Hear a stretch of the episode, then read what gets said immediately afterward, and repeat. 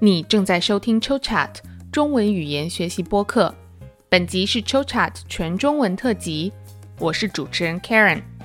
你可以在我们的 Buy Me a Coffee 或者 Patreon 主页上下载文稿，文稿有汉字、拼音和英语翻译。那我们现在开始今天的播客吧。今天的节目如标题所说，我想聊聊中国九零后一代的童年。虽然我不能代表所有九几年在中国出生的人，但是我相信我的童年经历对很多中国的九零后来说会有一些共同点。今天的播客里，我会通过几个部分来回忆一下我的童年，它们分别是上学、娱乐、社交媒体、美食。上学，我在小县城出生。小学三年级，随着妈妈搬到了中国的一个一线城市深圳。那时候深圳才刚开始发展，远没有现在这样繁华。我小学、初中、高中，直到大学上的都是公立学校。深圳的公立学校有统一的校服，男女的校服不同，但都是蓝白色的。夏天有夏天的校服，是短袖短裤。冬天有冬天的，在我的小学和初中，校服是必须要穿的，而且不能擅自改校服，因为这个校服比较宽松。有的学生会把校服的上衣裁短一点，或者把裤脚收一收，如果被老师看出来，会被警告。我听说有的学校还要求女生统一剪短发，幸好我上的学校没有这样的要求。我短发真的不好看。到了高中，我们的学校就不强制要求每天都要穿校服了，只有周一的时候要穿，剩下的几天可以穿自己的衣服。现在的孩子们仍然要穿校服，校服的款式也没变，但孩子们的打扮更成熟了，他们会染头发、化妆，甚至做美甲。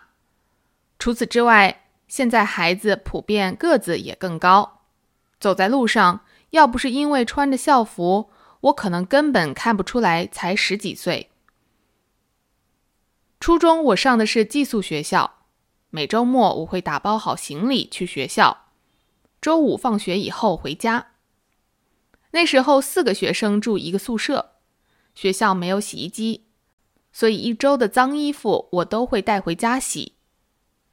初中学校管得很严，手机不能带到学校去，所以尽管那个时候我已经有了自己的手机，我都是偷偷拿到学校，只有在宿舍的时候才敢用。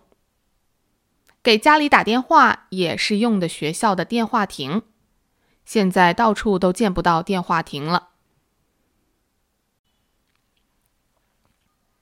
娱乐和电子产品。我上小学的时候是两千零几年，那时候孩子们哪有什么手机、电脑，家里有个座机电话就不错了。那时候玩的游戏也是丢沙包、跳房子、跳皮筋这些。初中的时候，我有了自己的第一部手机，是一部蓝色的诺基亚，不是翻盖的，上面有一小块屏幕，下面是按键。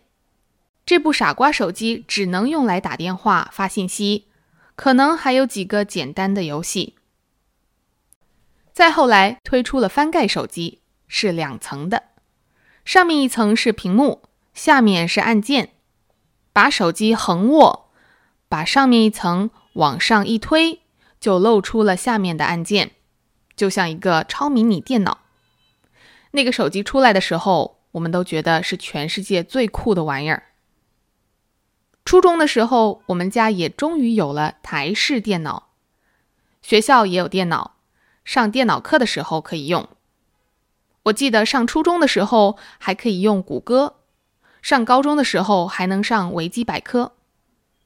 所以上初中开始，因为出现了手机和电脑，我们就开始玩电子游戏了，比如扫雷、贪吃蛇、黄金矿工。我妈特别爱玩黄金矿工，我经常看到她在电脑上玩，她玩的也很厉害。除了手机和电脑，我小时候还有一种电子产品常出现在生活里——学习机。学习机是啥？我知道你肯定有疑惑。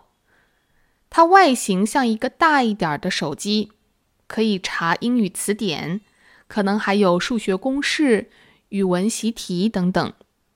到现在，我也偶尔看到学习机的广告，不过跟我小时候用的肯定不一样了。社交媒体，小学的时候没有任何社交媒体，初中的时候我们开始用 QQ，主要用 QQ 来发信息，还有 QQ 空间可以更新动态、上传照片等等。同时写博客也很流行，现在博客已经不再写了，QQ 也很少用了。二零一三年，我发布了第一条微信朋友圈。也应该就是那个时候，微信开始取代 QQ，成为人们主要的通讯工具。微信朋友圈也承载了我从青少年到成人的回忆，从上大学到出国留学，再到找工作、结婚。现在偶尔翻看一下以前自己发的帖子，回忆涌上心头啊！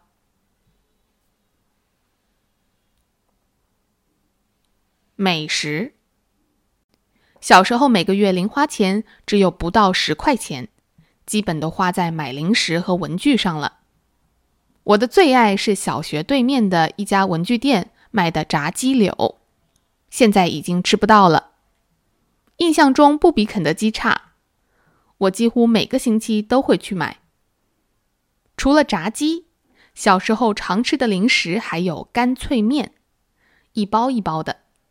打开就是一碗干的方便面，但是这个干脆面不是用来泡热水吃的，而是干吃的。先把面捏碎，再把附带的调料撒在面上，就可以直接吃。我小时候也有辣条，是一种豆制品，做成条状，用油炸过，表面裹着一层辣的调味汁。